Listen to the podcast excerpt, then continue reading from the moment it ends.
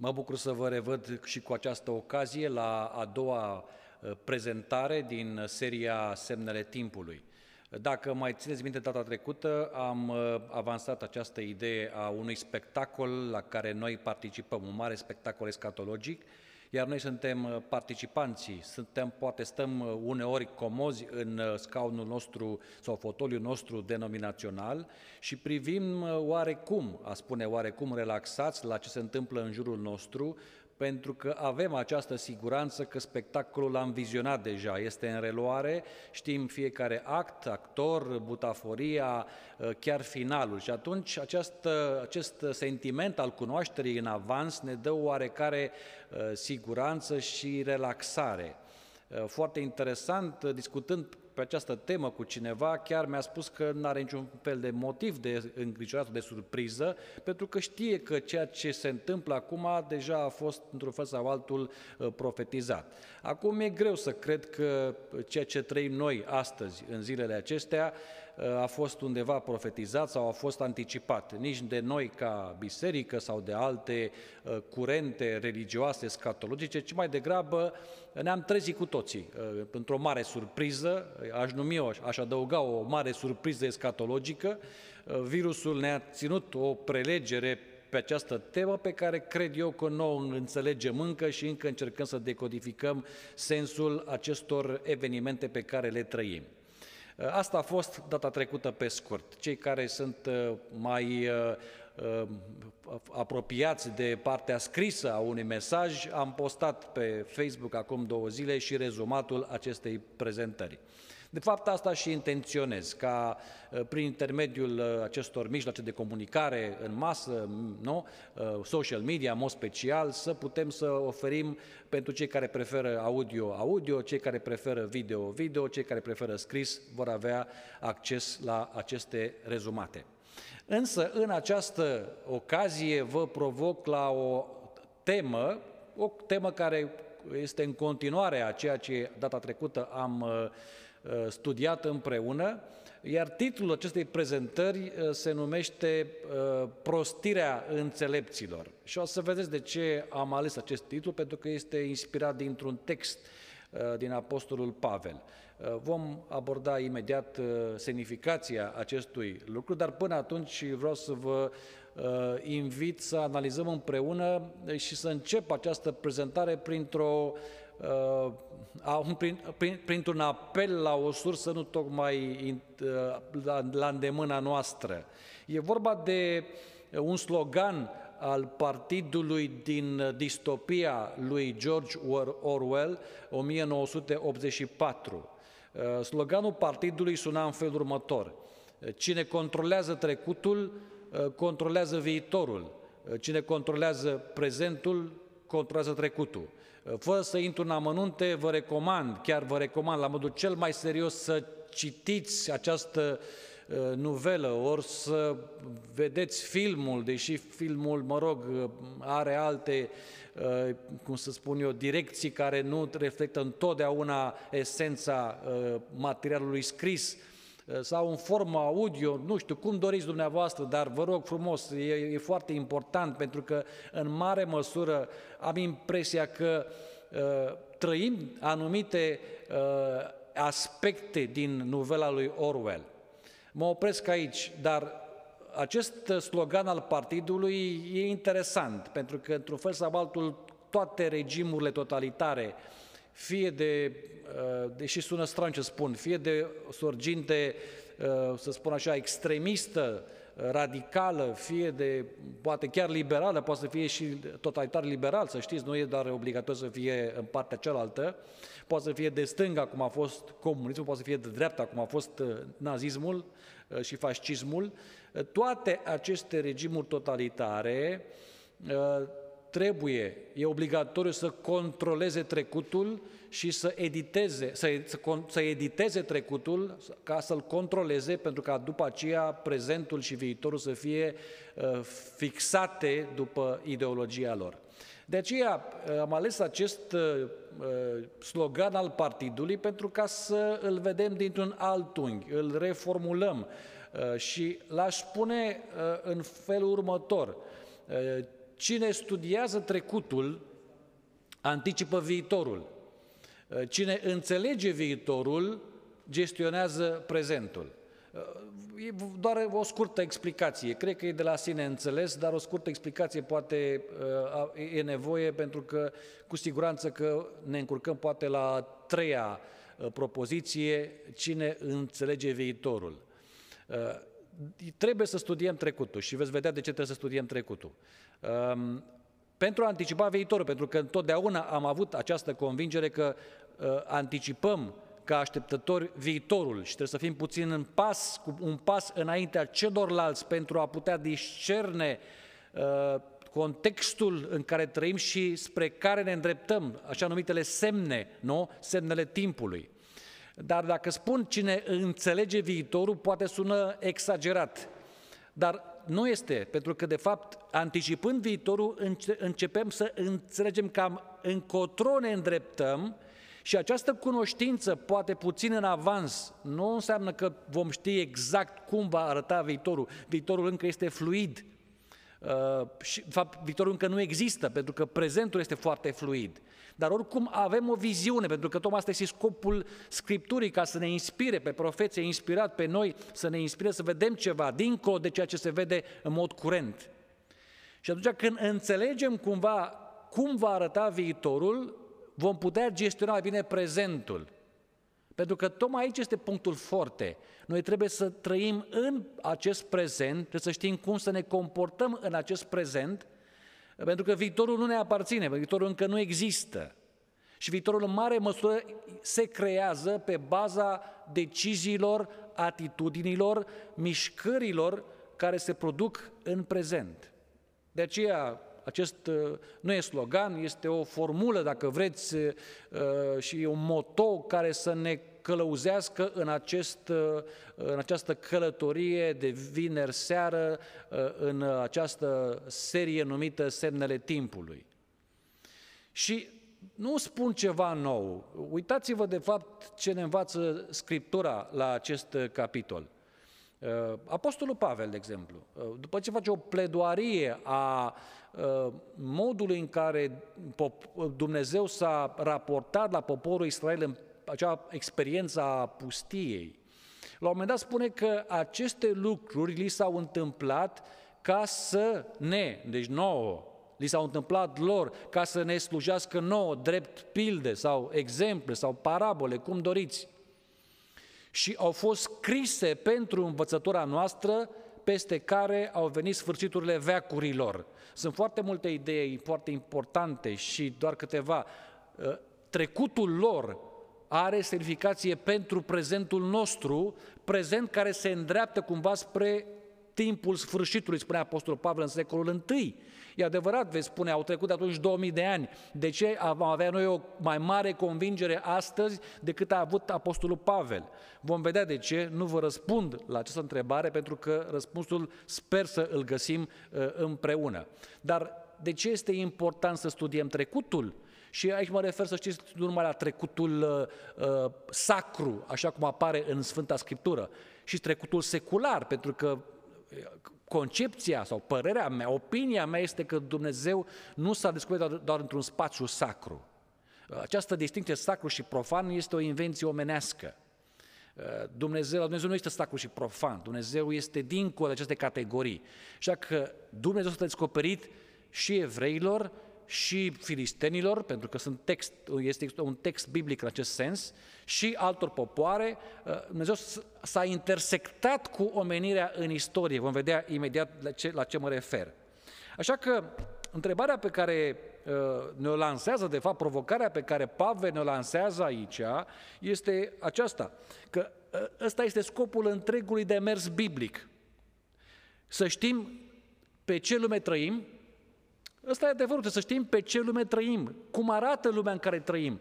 Iisus a spus că nu sunteți din această lume, uh, dar, faceți, dar sunteți în lumea aceasta. Deci nu sunteți din ea, dar sunteți în ea și trebuie să știm, cum se spune, pe ce lume trăim și cum să trăim, pentru că e foarte important creștinul, în mod special, a spune așteptătorul, trebuie să aibă anumită poziție etică, morală, filozofică în lumea aceasta.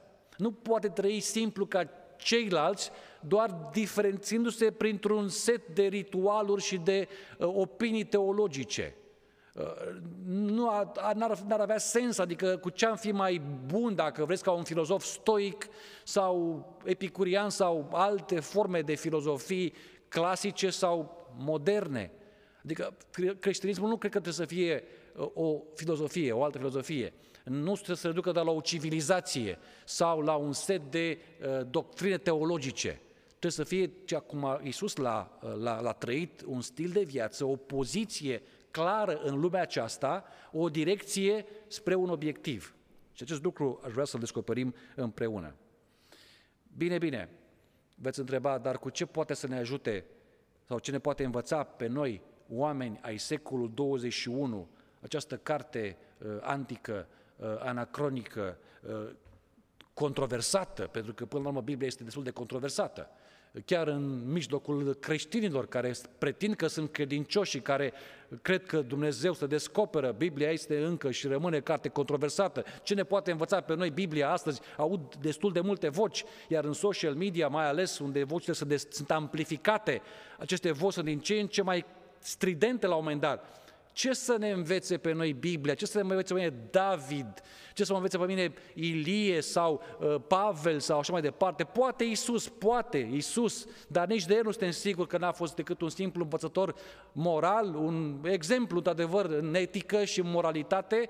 Uh, a murit victima unui sistem injust, dar nu a înviat că nu poate să învieze. Cine nu, așa ceva nu poate dovedi fi științific învierea, deci rămânem cum am stabilit. Și auzim aceste voci și sunt uh, întrebări valide, nu le putem uh, uh, arunca la gunoi pentru că ne contrazic nouă opiniile sau sentimentele. Și întrebarea este, rămâne destul de concretă până la urmă. Cu ce ne ajută? Păi depinde cum vedem, de fapt, această uh, carte. Depinde cum o vedem. Dacă este o simplă colecție de istorisiri, de uh, parabole, de uh, îndemnuri la virtute, uh, nu știu, imnuri sau ce vrem noi, atunci nu ne ajută cum prea mult. Adică ei face parte din uh, cultura uh, universală, uh, este interesantă, îți oferă anumite piese de înțelepciune, dar nu ne ajută mai mult decât poate să facă alte cărți care sunt scrise pe aceeași tematică. Pe de altă parte, dacă trecem dincolo de stilul ei, nu? și mergem la esență, și ce înseamnă esența? Biblia, de fapt, prezintă în felul ei, în stilul ei, interacțiunea între Dumnezeu și umanitate. Adică două lumi se intersectează, două lumi total diferite. Și cum spune Scriptura, căile mele nu sunt căile voastre, gândurile mele nu sunt gândurile voastre. Deci dacă Biblia este o asemenea mărturie, să spunem, a intersecției între două lumi, între Dumnezeu și umanitate, atunci poate că ar avea ce să ne învețe. Pentru că, într-un fel sau altul, ne spune că Dumnezeu a vizitat această planetă la un moment dat și ne-a transmis un anumit mesaj. Și dacă trecem dincolo de anumite aspecte formale, poate că înțelegem în ce constă acest mesaj. Și aș vrea să fac apel la un mare intelectual italian, Umberto Eco, uh, semitician, uh, critic de artă, uh, și el se referă de fapt la o carte, la modul general. Da? Deci nu știu dacă ați vizionat, fie la teatru, fie la televizor sau ați citit în numele Trandafirului, Uh, aici apare această, uh, această secvență interesantă. Uh, spune, valoarea unei cărți constă în citirea ei. Da, cartea are valoare dacă e citită, dacă nu e citită, valoarea ei e doar intrinsecă, dar nu ajută pe nimeni, într-o, mare, într-o anumită măsură. Dar acum explică ce înseamnă cartea. O carte este alcătuită din semne care vorbesc despre alte semne, care la rândul lor vorbesc despre lucruri. Deci aici uh, Eco, Umberto Eco, vorbește ca un semiotician. Deci semiotica este știința semnelor. Da? Semne înseamnă cuvânt, înseamnă simbol, aia înseamnă semn, care arată spre altceva. Da? Deci crucea roșie, ca așa cum o știm, e un semn care arată spre o altă realitate, spre acel lucru de care spune.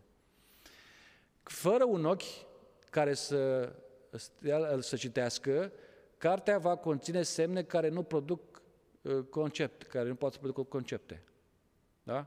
De aceea este o carte insipidă. Deci, cu alte cuvinte, cartea arată spre niște semne, spre alte semne și spre anumite lucruri. Dar îți trebuie un anumit ochi ca să vezi și să vezi în ce constă de fapt, în, în cotro duce, spre ce îți arată. Altfel, cartea aceea este o carte uh, insipidă. Și știți care e îngrijorarea mea? Pe de o parte, e clar, Biblia conține semne, și când spun semne, acum mă refer la uh, astea, la cuvinte, la simboluri, la imagini. Acestea indică spre altceva, spre evenimente, poate, spre realități, spre situații, nu? Deci ăsta e, de fapt, ăsta, așa se explică aici uh, citatul lui Umberto Eco. Arată spre altceva. Dar mi se pare că noi ne-am cam pierdut abilitatea ca să vedem dincolo de acel semn. Și pentru foarte mulți, dincolo de limbajul aparent simplu al Scripturii, pentru foarte mulți, Biblia de fapt este ca o hieroglifă. Deci hieroglifele erau, de fapt, expresia unui limbaj, de, de a spune și hieros, de la sfânt, limbaj sacru al egiptenilor, al religiei egiptene. Adică nimeni nu avea acces, în afară de preoți, la semnificația acelui text, acelui mesaj. Oamenii de rând nu înțelegeau. Era pentru elite, pentru clasa superioară, pentru uh, profesioniști în, în religie. Și atunci ne uităm și noi exact ca mâța în calendar când vedem aceste semne, dar ele nu sunt acolo desene făcute de niște copii plictisiți. Acolo este un mesaj. Acum putem să-l decodificăm. Începând de la Champollion încoace, putem să decodificăm. Dar până atunci nu știau decât cei care nici nu mai erau. Dar ce vreau să spun? Am impresia că pentru mulți Biblia a devenit ca o hieroglifă. Adică limbajul Bibliei, în ciuda simplității lui și a aparenței, cum să spun, aparentei uh, cum să, uh, asemănări cu sentimentele noastre, cu preocupări, cu probleme sau dileme, totuși pentru mulți Biblia este, are un limbaj destul de ermetic. Un limbaj ermetic, obscur, și chiar alienat de situațiile mele. Adică citim acele întâmplări și ne întrebăm, da, oare care e semnificația? Și aici uh, mi se pare mie că se descoperă ca caracterul de hieroglifă al, al, al Scripturii. Nu Scriptura în sine, ci modul în care noi citim Scriptura. Ne uităm acolo, citim, dar nu mai înțelegem exact despre ce este vorba. Știți care e problema? Problema nu este că citești Biblia și nu înțelegi. Aici, este, aici, de fapt, este recunoașterea unei limite și aici ești într-o poziție, uh, cum să spun, uh, fericită. De ce? Pentru că recunoști că nu pricepi. Exact ca famenul etiopian, care nu pricepea ce scrie Isaia în sulul cărții și a avut nevoie de un interpret. Și Duhul Sfânt i-a făcut rost de un interpret imediat, l-a trimis pe Filip și Filip i-a tradus mesajul. Și brusc pentru acel famen textul lui Isaia nu mai era o hieroglifă. Acum înțelegea. E, aici este de fapt problema. Famenul recunoștea că nu înțelege, dar cei care au impresia, care au convingerea că ei știu ce înseamnă Scriptura, că o înțeleg foarte bine, atunci problema devine gravă. Pentru că ce fac? Nu fac decât să se închidă pe ei într-o bulă de asta ideologică, într-o cameră cu ecou și acolo nu aud decât propriile lor gânduri, propriile lor idei și păreri și opinii care se repetă la nesfârșit ca într-un ecou, știți? Și atunci e clar că ei sunt, sunt impermeabili la orice altă intervenție în afară. Și oricât ar vrea Duhul Sfânt să-ți trimite pe unul ca Filip, tu nu ai nevoie, pentru că spui, da, eu înțeleg ce spune Scriptura. De mic o studiez. De mică am fost învățată din pruncie, nu? și cu interpretările profetice și Daniel și Apocalipsa. Dar n-am nevoie de o altă interpretare, pentru că deja o știm și este deja uh, codificată în sistemul nostru de gândire, este bătută în cuie, ca tezele lui, lui Martin Luther pe ușa bisericii. Apropo, se pare că este o apocrifă, nu le-a bătut în, în ușa bisericii. A fost un document scris pe care l-a trimis la superiorii săi. Mă rog, dar sună frumos, bătut în cuie și uh, nu știu știau să citească, și dacă știau să citească țăranii germani sau ce erau pe acolo, tot nu pricepeau ce vrea să zică Martin Luther la, în acel document. Dar mă rog, asta este așa ca o paranteză.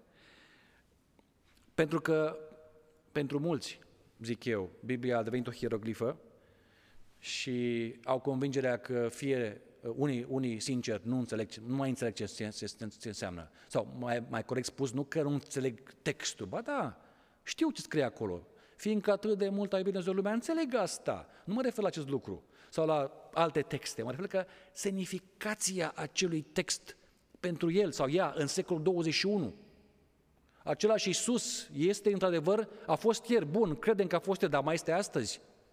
Unde? Dacă este astăzi, unde este astăzi? Mâine poate veni, poate nu veni, dar astăzi este acest Iisus? Și atunci, în acest sens, nu înțeleg Scriptura. Care mai este relevanța Scripturii astăzi, în secolul 21? Cum mă ajută pe mine astăzi să fac față la toate aceste probleme? Uh, dificultăți în căsnicie, uh, copii, probleme cu copii, uh, și probleme serioase cu alți oameni în jur sau de sănătate, uh, financiare, uh, profesionale. Uh, bun, citesc în Biblie, Biblia mă încurajează, găsesc texte care mă ajută să ies cumva, dar până la urmă, care este semnificația acestor semne din Biblie? De aici mi se pare mie că apare și o lipsă de interes. Câți mai citesc asta Scriptura? Haideți să fim foarte uh, serioși. Câți mai citesc asta Scriptura? Nu mă refer la oamenii din, uh, uh, așa zisa, lume. Mă refer la cei credincioși. Câți o citesc? Veți rămâne surprinși că foarte puțin o citesc. Sau o citesc cu intenție ca să înțeleagă ceva. Ori o frunzăresc ca un devoțional în fugă înainte să plece de acasă, sau poate uneori seara, poate la culcare, un text ca să joace pentru unii un rol de extraveral, spiritual. Dar mă refer un contact al tău cu această carte care se presupune că este inspirată. Păi hai să vedem dacă este inspirată. Trebuie să le demonstrăm nouă înșine, nu? Nu e doar o simplă uh, propoziție teologică. Biblia este cuvântul inspirat al lui Dumnezeu. Ei, și dacă e ce? Hai să vedem dacă este. Și cum stabilim asta? doar cu argumente logice, raționale, teologice, filozofice. Poți să faci sau poți să nu faci. Te vei învârti în cerc la un moment dat. Dar e ceva. Și tocmai aici mi se pare mie că Biblia are ceva de spus comparativ cu alte cărți. E ceva, eu îți creează un spațiu de intersecție cu această persoană care se numește Dumnezeu, ființă, nu persoană, ființă, prin Hristos. Și ai ocazia ca ucenicii care merg pe drumul către Maus să te întâlnești cu acest Isus pe care nu-l cunoști. Și dacă îl vezi tot nu știi cine este, nu-l poți discerne, n-ai cum, dar te întâlnești cu el. Și la un moment dat să dă la, să la o parte fie mahrama, fie vălul, fie stolzii de pe ochi în cazul, lui, în cazul lui Pavel, fie altceva. Dar încep să vezi. Am fost orb, dar acum văd. Asta nu e o poveste, să știți, doar o simplă poveste. Nu, nu, nu, e o realitate, vă spun, la modul cel mai serios. Asta este o realitate pe care trebuie să o, să o experimentăm dacă, într-adevăr, vrem să avem semnificație în viața noastră spirituală. Altfel, nu știu exact ce vom face.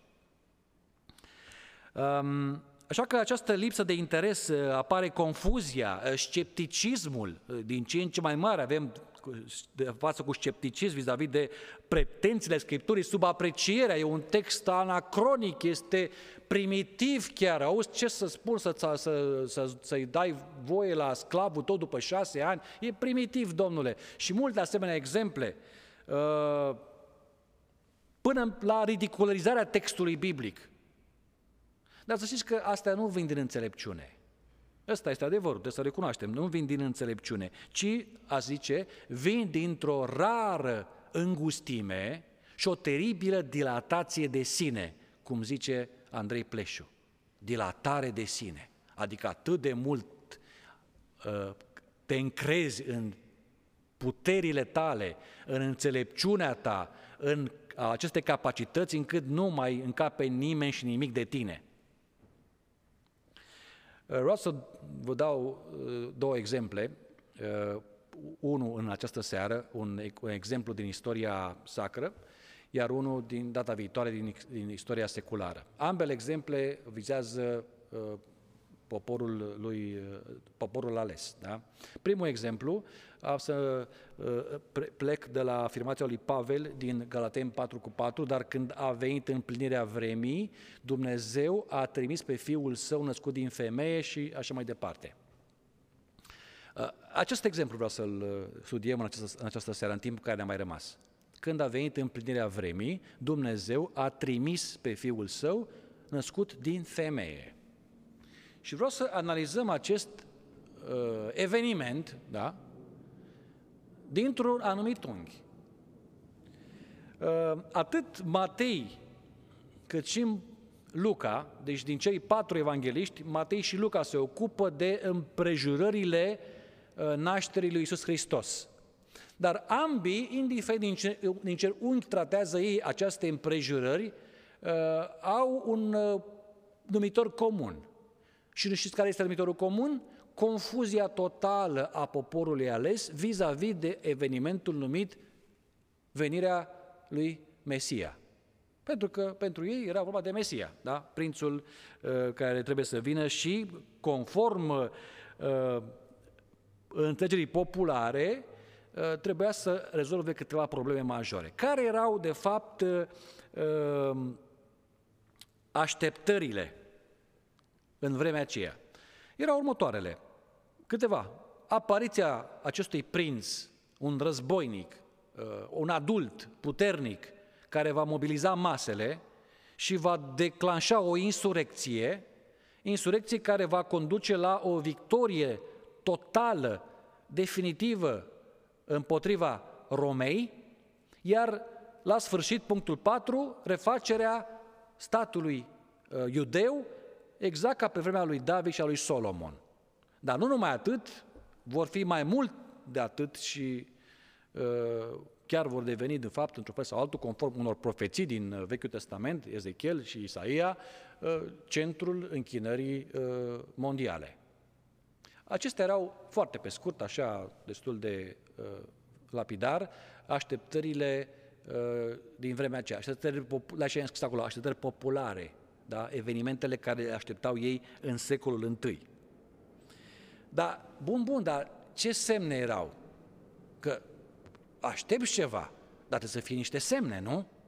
Și care erau acele semne? Păi un semn major era Roma. Roma exista, era puternică, era în, la, la, în culmea gloriei ei ca imperiu și clar că Roma trebuia să... și ăsta era semnul, Roma. Păi și alte semne mai erau în afară de Roma? De prezența ocupantului, inamicului, poporului ales? Păi, nu mai erau alte semne, dar au apărut niște chestiuni care pentru unii n-au avut nicio semnificație. De exemplu, recensământul care a fost decretat în vremea aceea, Luca îl menționează, și care a obligat pe părinții lui Isus să meargă de la Nazaret la Betleem ca să se înscrie acolo, pentru că așa era procedura. Ce semnificație are un recensământ? Niciuna, veți spune. Ce legătură are recensământul cu uh, planul și cauza lui Dumnezeu? Luca îl menționează. Apoi mai, s-au mai întâmplat niște chestiuni acum. Uh, vizita magilor, Matei, capitolul 2, vizita unor magi. A trecut uh, așa, fără să fie băgată în seamă, pentru că mare lucru că vin niște înțelepți din răsărit, nu știu de unde ești, dar poate că erau zoroastrieni, poate că erau din altă parte, în mare măsură se pare că erau astrologi, uh, mare lucru că au fost niște magi pe acolo și au trecut și au zis și ei, au dat bună ziua și au întrebat uh, dacă nu cumva s-a născut pe aici ce l-a așteptat, Mesia. Apoi, ce mai era? A fost un masacru al copiilor. Da? un masacru al copiilor. Bine, asta ar face acum știrea centrală în orice agenție de presă. Un masacru al copiilor. Deși ați văzut că presa este foarte selectivă și uh, nu alege decât anumite. Da, cât știm noi despre masacrul care se întâmplă în Yemen sau uh, celei populații Rohingya care este efectiv decimată. Nici măcar Siria nu mai se spune prea mult despre ce se întâmplă în Siria. Da? Dar, de adevăr, masacrul unor copii trebuie să uh, ocupe primele pagini ale tuturor uh, agențiilor de presă.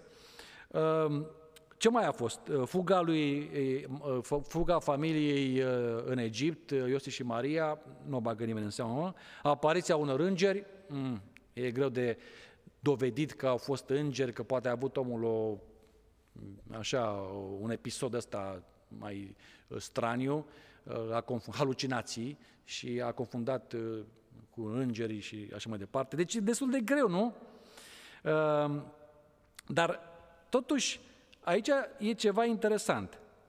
Și aș vrea să mai ne, ne ocupăm puțin, foarte puțin, de beneficiarii, dacă vreți, acestei revelații divine. Pentru că vine Hristos, nu? Trebuie să se nască Hristos.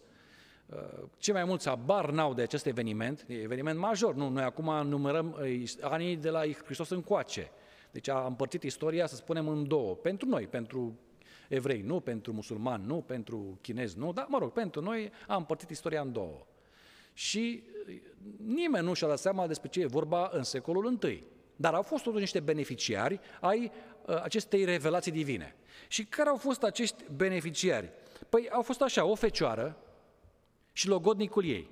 Deci o tânără palestiniană păstorii, magii, un preot uh, pensionar, pentru că îl implicăm puțin și pe Zaharia aici și soția lui care e casnică, o prorociță, nu, Ana, un bătrân de la templu, uh, Simeon, uh, ăștia sunt beneficiarii. Dar care sunt perdanții, cei care n-au avut nici cea mai vagă idee că se întâmplă ceva în jurul lor, de o, capi- de o importanță capitală, am putea spune universală. Nu? Adică Dumnezeu vine în vizită pe acest pământ și nimeni nu e conștient de treaba aceasta. Nu este ca un vizită a unui șef de stat care primește toate onorurile de stat pentru că vizitează un anumit, uh, un alt stat sau o instituție. Nu, nu, nu știa nimeni nimic ca să se întâmplă, abar aveau. Toată lumea era complet buimacă la acest capitol. Și perdanții, de fapt, sunt, conform Scripturii, cărturarii, deci care sunt cei mai în cunoștință despre aceste evenimente, uh, fariseii, saducheii, esenienii, pentru că erau acolo ăștia cei mai sfinți care se rupseseră de societate, trăiau în pustie și acolo voiau să fie desăvârșiți nici esenienii habar n-aveau ce se întâmplă, cu toate uh, studiile lor și studiile lor de la Cumran și cu toată uh, atenția lor chirurgicală asupra ritualurilor de spălare și de purificare, habar nu aveau ce se întâmplă puțin mai încolo, peste deal, dacă vreți. Uh, nici zeloții care erau cei mai patrioți dintre și naționaliști din toți evrei care vreau să scape de Roma, dacă se putea, de ieri, Uh, nici uh, comercianții sau alte meserii din popor, poporul la modul general, nimeni nu bănuia ce se întâmplă acolo în ograda lor. Și atunci pun întrebarea următoare. Care este criteriul care conduce la această polarizare uh, extraordinară? Și am putea spune, de, dacă nu greșim, un fel de, de gringoladă semiotică, în sensul că o confuzie în, în ce privește semnele, semnificațiile, ce sens are să vină magii ăia să întrebe de cel care se va naște, ce sens are să discute îngerii cu niște păstori sau să comunice cu o fecioară sau cu niște bătrâni, niște pensionari. Deci totul e o confuzie totală.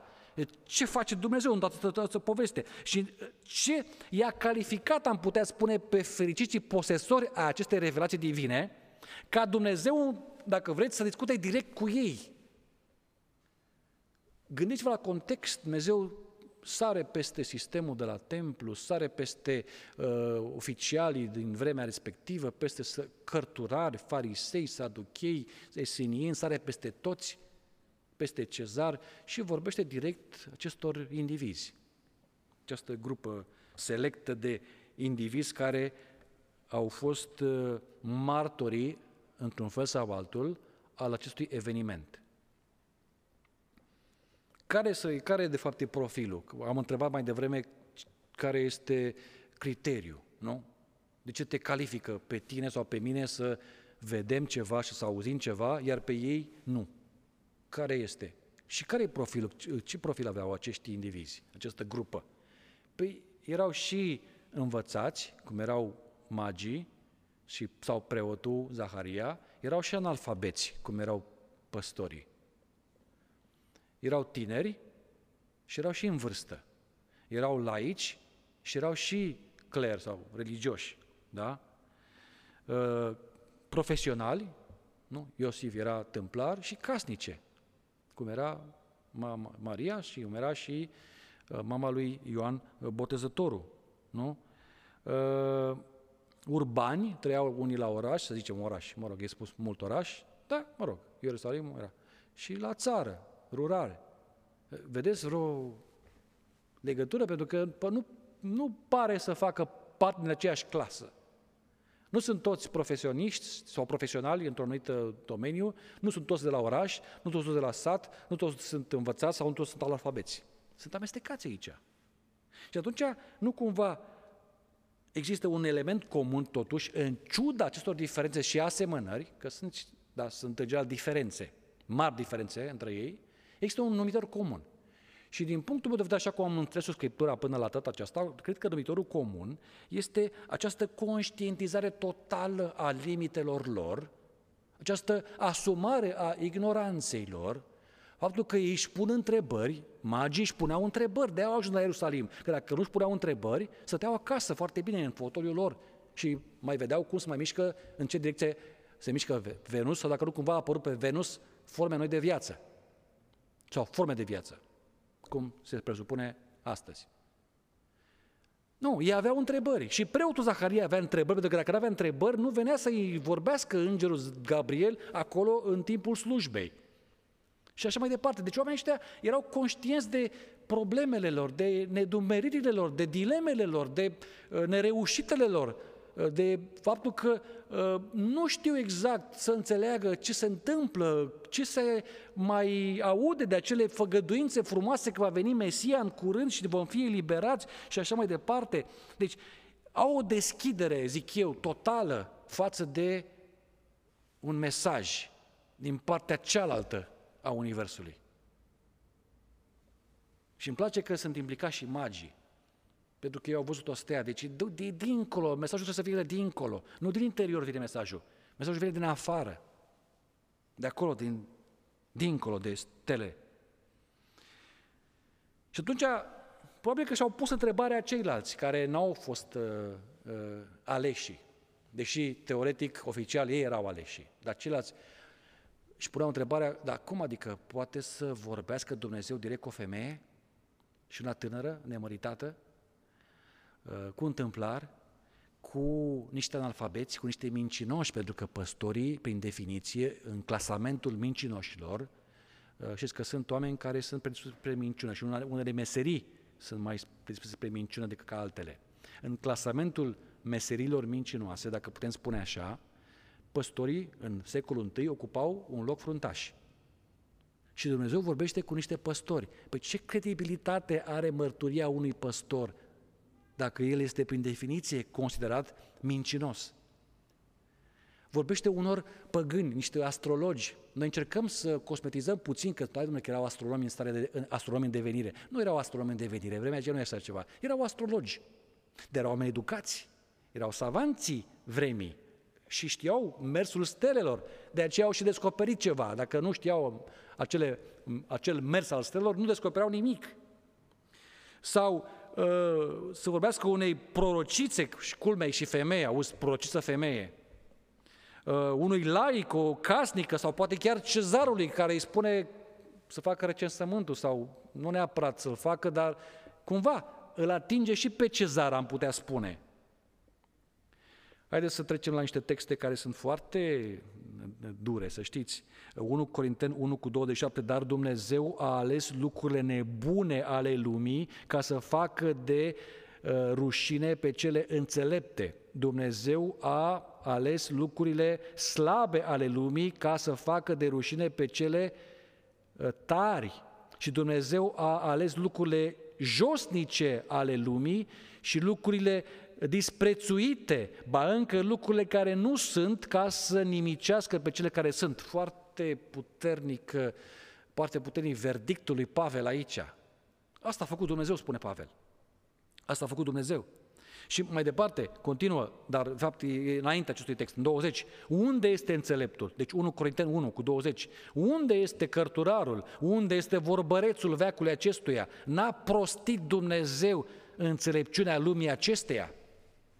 Și am ajuns la titlul prelegerii noastre, prostirea înțelepților.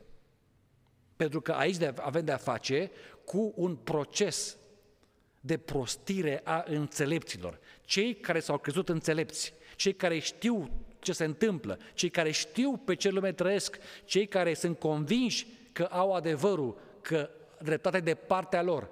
E, pe aceștia, spune Pavel, Dumnezeu i-a prostit. Păi și cum i-a prostit Dumnezeu? Păi foarte simplu, cum i-a prostit Dumnezeu? Dumnezeu a prostit înțelepciunea acestei lumi în primul rând, pentru că a venit personal în lumea aceasta.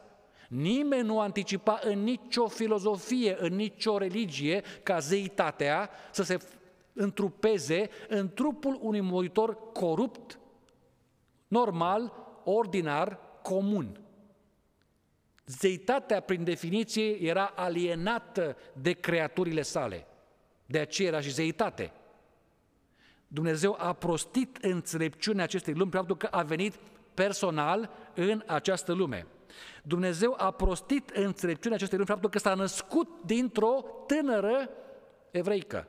Putea să vină direct să se teleporteze din lumea sa de glorie, nu? Dar ce a ales să se întrupeze și nu așa acum, prin procesul natural al nașterii și alege o fată, o tânără evreică. De ce nu a ales o romancă, domne? O grecoaică, virtuoasă, educată și așa mai departe. Nu că Mariana a fost educată, dar mă refer în acest sens, după, după standardele lumii. A ales o tânără evreică. Al, a, a, a, a treia afirmație, Dumnezeu a prostit înțelepciunea acestei lumi faptul că i-a surprins pe toți competenții vremii. Deci toți au rămas surprinși. Nu știu la seama exact încotro merge toată povestea. Toți au rămas surprinși de modul în care s-a manifestat Dumnezeu. Patru, Dumnezeu a prostit înțelepciunea acestui lucru, faptul că s-a descoperit, și aici folosesc o expresie favorită, dar care a adus uh, înfrângerea în o parte din înfrângerea din alegerile din 2016 al doamnei Hillary Clinton, basket of deplorables. Nu intru la mănunt de ce a folosit context, nu mă interesează acum, dar asta e cuvântul, basket of deplorables, deplorabili. Deci Dumnezeu a prostit înțelepciunea acestui lume faptul că s-a descoperit acestor deplorabili, pentru că după gusturile vremii ale elitelor, cine sunt păstorii, cine sunt magi, cine sunt acești uh, țărani galileeni, cine este acel preot uh, uh, umil din nord, cine, din, cine este prorocița aceea de care n-a auzit nimeni, falită, și acel laic bătrân senil care în curând o să dea ortopopii. Cine sunt ăștia? Basket of deplorables. N-are cum să se manifeste Dumnezeu prin acești oameni, este imposibil. Și ultimul lucru, Dumnezeu a prostit înțelepciunea acestui luni faptul că a devenit om și s-a identificat cu noi. Aici mi se pare mie că dacă nu pricepem acest lucru și nu-l acceptăm, întreaga noastră credință este zadarnică. Că aici este punctul forte. Dumnezeu a venit, și-a luat un trup de om și s-a identificat cu noi.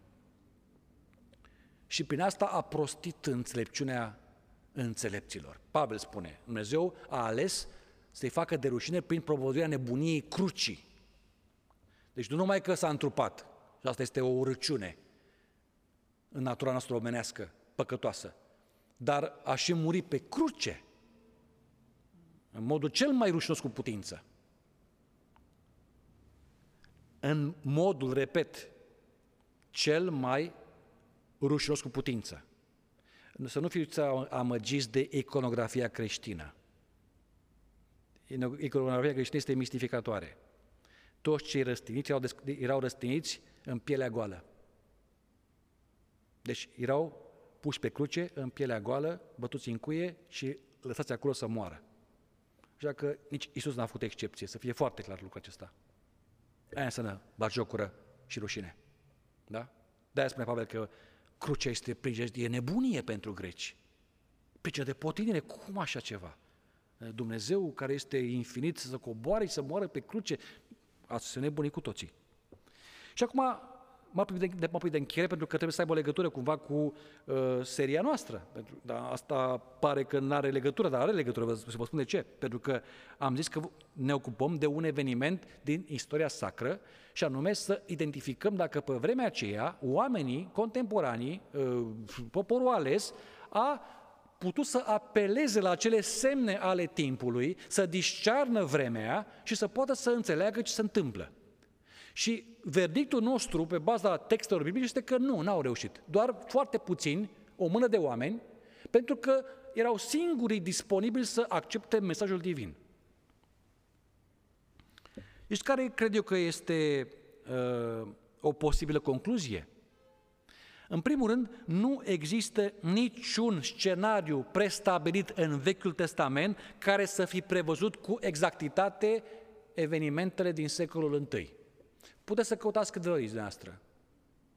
Acum, retrospectiv, ni se pare că se potrivesc.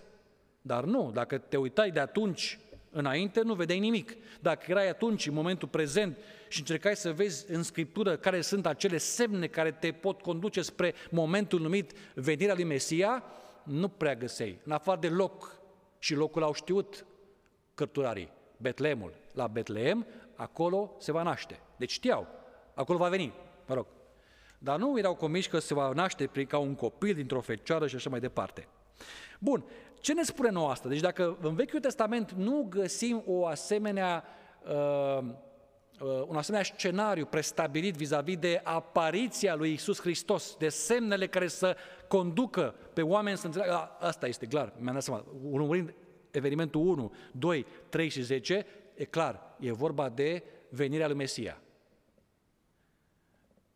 Cum de am ajuns noi la concluzia că am putea să prezicem cu o oarecare exactitate, nu data revenirii Hristos, evenimentul în principiu, dar evenimentele premergătoare revenirii lui Hristos. Știți care este răspunsul scurt? Va fi un răspuns mai lung cu alte ocazii. Răspunsul scurt este acesta. Pentru că aceasta este mai degrabă o concepție mecanicistă despre univers, specifică secolului XIX, în care s-a născut escatologia adventistă. Ce înseamnă o concepție mecanicistă? Înseamnă că într-un univers mecanicist, totul poate fi prevăzut, totul are cauză și efect și dacă știm exact cum să introducem datele, putem exact să prezicem anumite mișcări și direcții. Asta era o concepție fizică despre univers, de la Newton încoace. Și în secolul XI cam așa gândeau oamenii. De aceea, pentru ei, văzând anumite elemente, anumite evenimente politice, sociale, puteau să zică, da, înseamnă că urmează asta. Și după asta urmează asta. Și după asta urmează asta. Când, de fapt, mai degrabă asta reflectă o concepție mecanicistă.